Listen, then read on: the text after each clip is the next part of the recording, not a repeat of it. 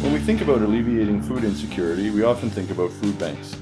There are lots of other places that help to address food insecurity in addition to food banks shelters, community centers, community programs.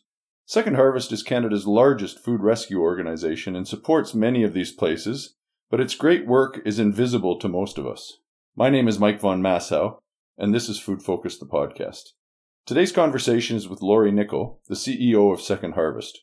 We talk about what Second Harvest does, how that's changed, and what the future holds. I enjoyed the conversation and expect you will too. Here it is.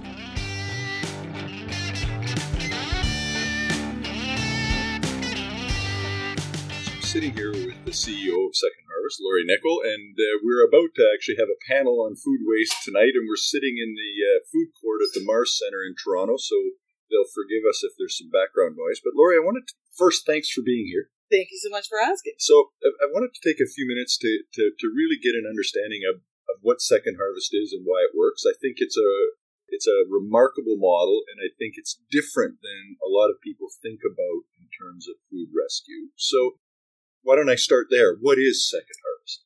Second Harvest is Canada's largest food rescue organization. And essentially, what that means is we're picking up surplus food from across the supply chain and making sure that food goes to community food programs. We're one of a kind in that we pick up perishable food, and that's very unique. 93% of all the food we pick up is perishable. And we focus on nutrient dense food. So we pick up produce, dairy, and protein. That accounts for over 70% of the food, and that is strategic because that is a food that low income people have the hardest time accessing. We're unique in terms of we're not just about operating a charity. In fact, my goal is to go out of business, quite frankly. So we're really trying to understand why we have so much food loss and waste in Canada and how can we prevent it first? And if we can't prevent it, how do we divert it? And we do that through research. We have one of a kind research on food loss and waste in Canada which I'm looking forward to talking about it's with you too, because I've so read a lot of it. It's there's lots of cool stuff, and we're you know lots of overlap in what we're doing. But, exactly, and yeah. ours is B two B. So why are businesses throwing so much food away? We're also about education and empowerment. So it's not enough to give somebody food. How can we train them or give them life skills or even just some confidence so that they can build their self esteem and go on to get jobs? And we do that through a number of training programs. We do food safety certification, which is quite expensive and so we do it at a nominal cost. And we also have five training kitchens in the city. And what that allows us to do is all the surplus food can be repurposed into meals, and then we can take those repurposed meals and support food programs and nonprofits that don't have any kind of kitchen facility but really need food. And I think last year we did about half a million meals that way. So you guys prepare the meals, make bulk meals and then deliver them to organizations that deliver. No. No? Close. Okay. What we do is we provide the raw ingredients. So we, we pick up all that surplus food. We then work with five training kitchens in the city. And these kitchens can be the YMCA, the Boys and Girls Club, and they are training uh, youth and people with barriers to employment on job skills. And so we fund them so they can hire a chef trainer. Yeah. And then they train groups of people and then they make these meals, and we then pick up the meals because we really are a logistics business. Big part of our business is logistics. So, so you're a logistics and a facilitator then, right? Exactly. And and so those those organizations that do that food prep, you give them ingredients yep. and some cash. Yep. They do it. You then take the output and deliver it to organizations that deliver it because to, to, to, to individuals. To exactly. individuals. Yeah. Because you're also not, you know, a traditional service organization or food bank as people would envision it. Right. You're those are clients of yours. Exactly. We are strictly business to business. Um, we don't work directly with individuals. We work with organizations that work directly with individuals. Yeah. So why is there a spot for something like Second Harvest? You know, because we see, you know, I live in a small community. We see food drives for the food banks or for kitchens and, and that sort of thing. What is the niche that's that Second Harvest fills? The niche is perishable and free. Hmm. So, and also really understanding the landscape of food programming. So it's true, everybody, when they think of food programs, their mind immediately goes to food banks. Yeah. The reality is, most food programming happens outside of food banks. So we're doing some research across Canada right now to understand where nonprofits are accessing food, like where individuals are accessing food from nonprofits. And right now, less than, I think that it will play out that less than 5% are actually accessing at a food bank. So we need to really better understand we're meeting people where they are, yeah. not forcing them to go somewhere. So that's the uniqueness. We also don't ever pay for food. And a lot of organizations have small food budgets, but why pay for food? There's so much out there, and then you can use that money on whatever programming you have, whether it be supporting sports or mental health or whatever. Like, take the free food. Yeah. So if, if that, that actually surprises me, I, I realized that there was other programming but I would have thought food banks were higher percentage to access. What are some of the other places people are accessing food? So any kind of community center, a lot of religious institutions, like you yeah. know that there's always food at a church or a mosque, at institutions. So student nutrition is a big one, yeah. where they are not funded. We have no national student nutrition program in Canada. They're funded piecemeal. Mm-hmm. Even government funds less, I think, ten percent in the province of Ontario, and they're feeding hundreds of thousands of kids a day. So just that alone with other institutions, senior centers, sports facilities, mental health, housing, a lot of shelter or housing. We work with an organization that houses schizophrenics. And the beauty is they they get our food for logistics business, but they're also on foodrescue.ca. Yeah. Foodrescue.ca allows them to go to all the Starbucks in their neighborhood. So it puts them in the community in a very different way. Yeah. And so it's a non threatening way. So it's helping them that way. And then the food they collect, they have dinner and lunches. So their food budget is used for actual programming. And they save so much money, they got to buy a van so they go on outings. so, so you're just generating so many questions. I, I don't want to jump all the way around, but let, let's start probably where I thought we would end up later it, with eh, foodrescue.ca. Tell me what that is. So foodrescue.ca is an online platform and soon to be an app yeah. that really is a local networker of local food business to local social service organization or nonprofit. I refer to it as the e-harmony of food because people understand that. Yeah. It, it's just a matchmaking system. Yeah. Um, but it comes with rules and regulations because we have to do things safely. Uh, but it also comes with this amazing dashboard so you can see how much food as a business you are don't want to say wasting because you're not wasting, but yeah. that you could have avoided. Yeah. And because you get the metrics, you can quantify your shrink and you can prevent more of your food waste. There'll always be some. And then you can support the community, like your local community, like right next door. So you're building these, you're facilitating these relationships between local organizations and, and businesses that might have food available and they're wondering where to go. And then, I mean, it is in micro what Second Harvest does in macro, right? But your you, the logistics function is just making the connection. They in in that circumstance they do the pickup and exactly they they they coordinate that themselves. Exactly. So the impetus was we are a GTA based organization, and it did not make sense for us to pick up small amounts of food like we're partners, national partners with Starbucks, for example. Yeah. We're not going to send a truck to pick up some sandwiches. Just we're an environmental organization yeah. that does not make sense. But all those little bits of food add up to a whole lot of food. So how do we make sure that that's collected without using that very expensive infrastructure? And that's where it started. So it was really for small, medium-sized yields of food to get picked up. Now we've expanded across Ontario and British Columbia, and there's other organizations that have transportation. Use the system because you can pick up large amounts. But that wasn't the intention. But now it's gone national people are picking up like 800 pounds of food at a time. Right, and and they're finding ways to get it done. And exactly. So so let's go back then. That's a perfect place to to sort of to go back to the role Second Harvest plays in the GTA, which is a matchmaker, but a matchmaker that does logistics. Right. And why does it make sense to do it on the scale that you? Why is it such a successful model? It's successful because of the, its uniqueness and perishable. Like it's yeah. not. It's a it's a fleet of refrigerated trucks. Yeah. And we can take any amount. Like we are that one stop shop in Canada. If you have perishable food, we will find it at home. Yeah. Sometimes it's not our trucks. Sometimes it's in BC and we just match make. Yeah. But perishable food is, is difficult, right? There's food safety compliance that is different than picking up tins. Yeah. And we are very aware of that and we operate although it's a charity, it's a business. Yeah. With, with the same framework, rules, and regulations as a business. So you know when you're donating to Second Harvest, it's safe. Yeah.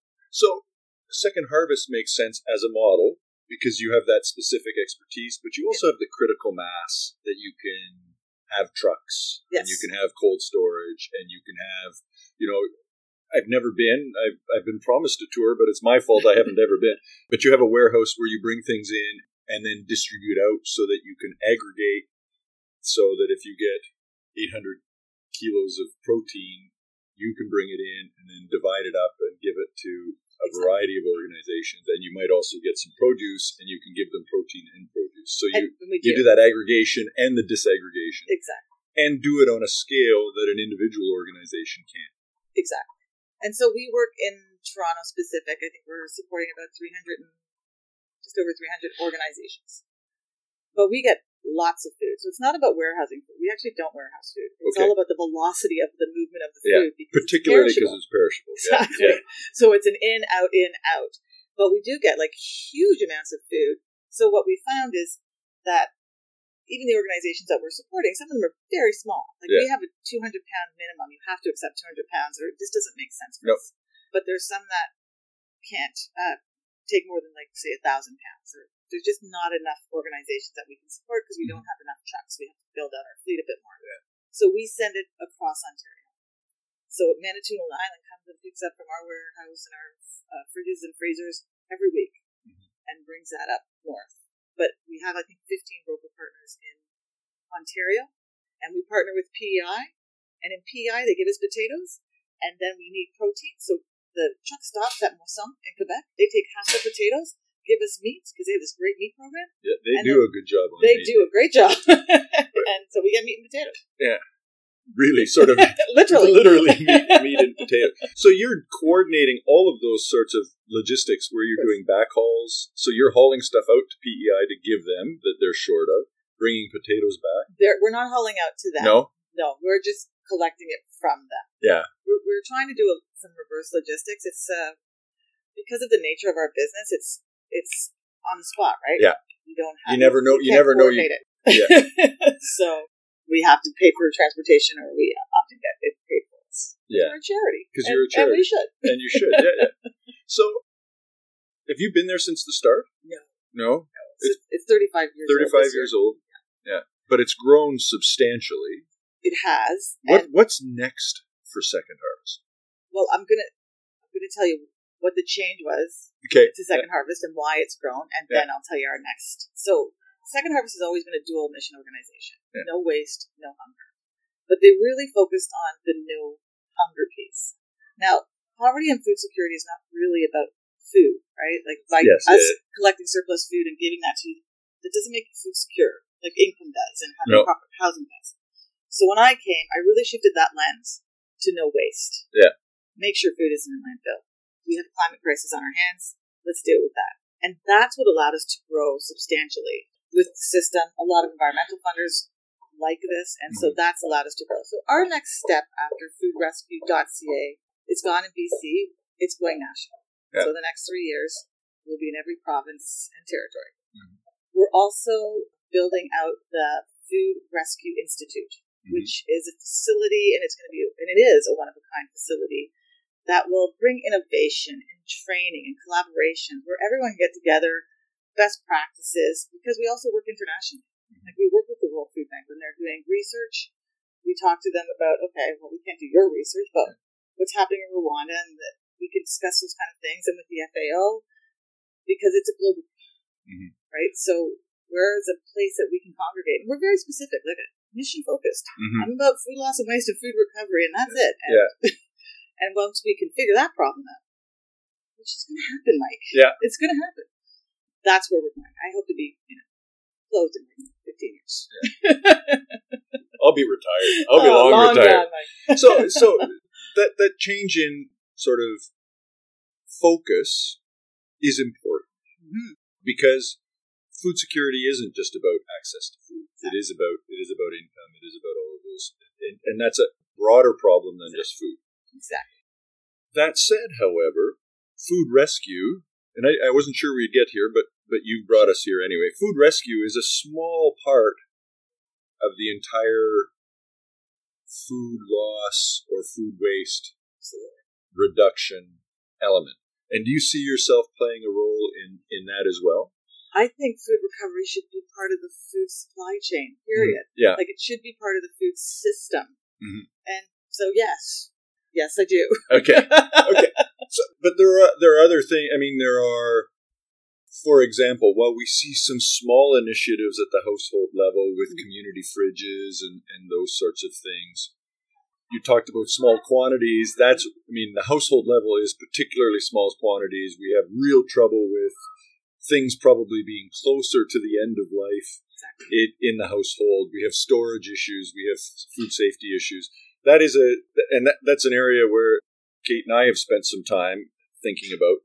But all the way through the, the, the value chain, there is some stuff that is just going to be that isn't edible anymore, sure. but shouldn't go to a landfill. Should maybe go to a digester or to animal feed. And and do you do you see Second Harvest playing a role in facilitating that as well? I see us playing a role networking and facilitating people to get it, yeah. together and advocating.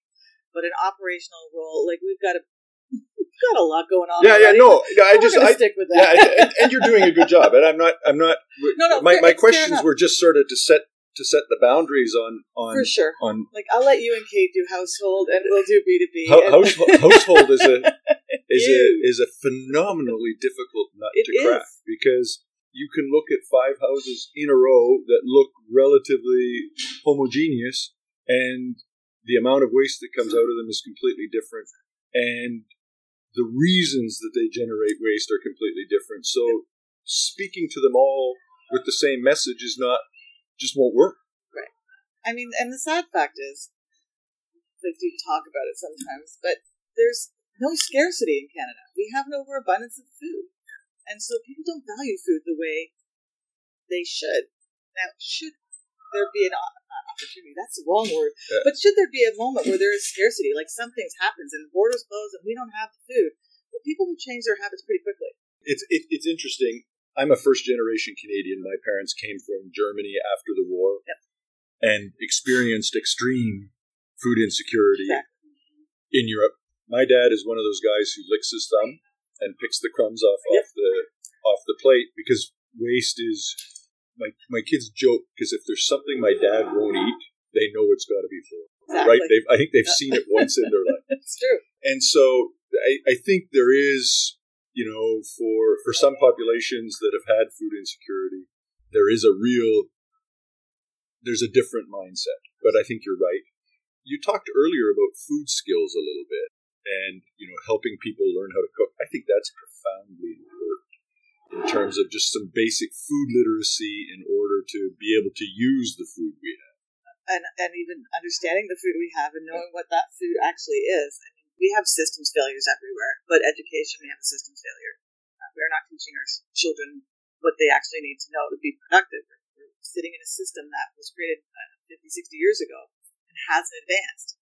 We should be teaching financial literacy. We should be teaching food literacy. We don't live in the same world where one person stays at home. We don't. We don't have the luxury of that. We have to have people working. So how do we do this in a way that's convenient and healthy. Yeah. And I would argue that, that in some ways, the, the education system we had 40, 50 years ago, when I was an elementary and high school student, actually did a better job of food skills than than we're doing today. Oh, yeah. Right? We, you know, you know, in high school we, We were required to, we had home ec, right? And the, uh, everyone took Exactly. and and learned some basic cooking skills and some basic life skills. Personal story: My oldest son spent a summer working in a restaurant. So he started as the dishwasher, and then the prep cook didn't show up, and he did that for a couple of days, and then all of a sudden he was the prep cook, and then a line cook didn't show up, and all of a sudden he finished the, the finished the summer as a line cook. We were a family that spent time trying to eat together, cook together, give them some skills, but, but learning how to use a knife, getting an appreciation for the diversity of food, it, it's it has completely changed his outlook. And he still, at 25, sends me a text, look what I'm making for dinner tonight. Like Nice. he, he enjoys and and he thinks about food differently. And that's an important that's an important factor. Absolutely. I mean, not everybody has the same family situation. Yeah. Right? They don't have the opportunities. and I work with you know low income families and and a lot of new Canadian families.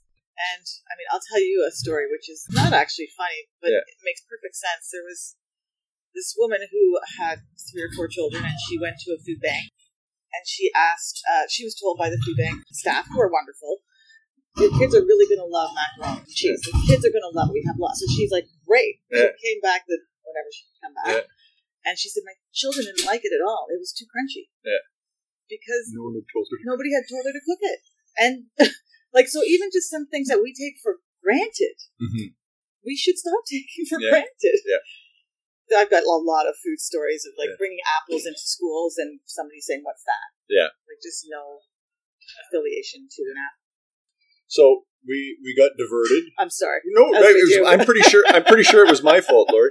But you were going to tell me before we wrap up how things changed. So you, you told me the start, but we didn't talk about how things had changed at Second Harvest. Well the change I think was just changing the lens uh, and putting in in an environmental lens. Yeah. uh, And about the food waste. And we're in a moment in time of a climate crisis and that's not up for debate, period. And I won't debate it. And uh, normal. Yeah. I didn't think you would. And this is such a, a simple, I shouldn't say simple, but it's one of the simpler ways of managing this. And it's really interesting because we do work globally. We were, it doesn't matter who we were with, but they work on climate change solutions. And they hadn't until two and a half years ago made the connection between food loss and waste and climate change. They were like totally siloed. So mm-hmm. now that we've, you know, we see this as joint, we have an opportunity to manage this. And if we can just manage our food loss and waste in a better way, you know, we're not halfway there, but we're a ways there. Yeah, I think a big part of making progress is it sounds like I'm talking about alcohol. The first the first step is recognizing that you have a problem. Exactly. And and the fact that we're talking about it, the fact that we're thinking about it, I think goes a long way. And, and we've even seen at the household level mm-hmm. that being conscious of it makes a difference. Absolutely. And I and I think sort of organizations like yours, and we're hearing governments talk about it, and, and municipalities are at the front line because they're the ones that are dealing with all of it. Yep. And never never mind the environmental impact, but we're just running out of places to put it. I like what Toronto's doing, though. I'm Yeah. happy about that uh, biogas. Yeah, the It's- biogas and fueling trucks, and and Exactly. uh, yeah, yeah. In Toronto, all the household food waste, all the household organic waste is going into a biodigester. They're, gener- they're generating gas, methane, and then fueling their pickup trucks, uh, their their organic trucks with it. So their garbage truck. and their garbage I trucks. So, say this because my husband's a garbage man for the Yeah. city of Toronto, so I was very excited about that. Yeah. right, and I've been actually. The facility's really cool. Have you ever been to the It's the one the on Dixie- Disco. disco? Yeah, I was going to say Disco, Dixie, yeah, Dixie yeah. but disco. No, it's cool. I To, bet. I mean, it's smelly. Yeah, for sure. Eh, But if you're if you're into garbage, it's, it's a it's a It's it's, I know that's an affliction, but uh, it's kind of cool. So we're just we're just about done. So I'm going to ask you two more questions. Sure. The first is, if there was one more thing you wanted to tell people about Second Harvest, what would it be? Second Harvest is an awesome organization, and I encourage anyone to go to foodrescue.ca if you're a food business or a social service organization so you can be part of the solution. Or come by, have a tour, check us out. There's lots of cool things to see and learn because we are about education as well. So Good. Well, you you you uh, you answered my second question by answering my first because I was going to say, how do they find out more? So foodrescue.ca. secondharvest.ca. Oh, sorry. It's okay. There, Yeah. We have two websites. So Okay. secondharvest.ca is our website. You can Yeah. learn all about Second Harvest. Foodrescue.ca is our platform. So if you're a food business or a social service organization, go there, sign up, and have someone collect your food. Perfect. Thank you very much. And I'm hearing bagpipes in the background. And so I think that's a sign, sign for us to, to stop recording. So thanks very much, Lori, and look Thanks. forward to chatting again. Absolutely.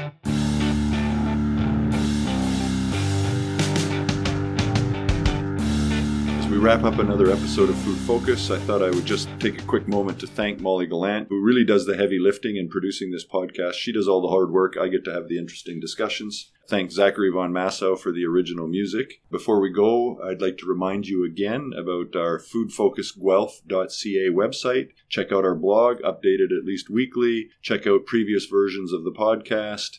Check out our trends report and get in touch with us. Food Focus at uoguelph.ca. We'd love to have you send us comments, ideas, suggestions, and just to interact and hear what you're thinking about. Finally, if you like the podcast, please take a moment to rate us wherever you get your podcast, as this helps other people find us. So, thanks again. Hope you enjoyed it and looking forward to talking to you again soon. Bye bye.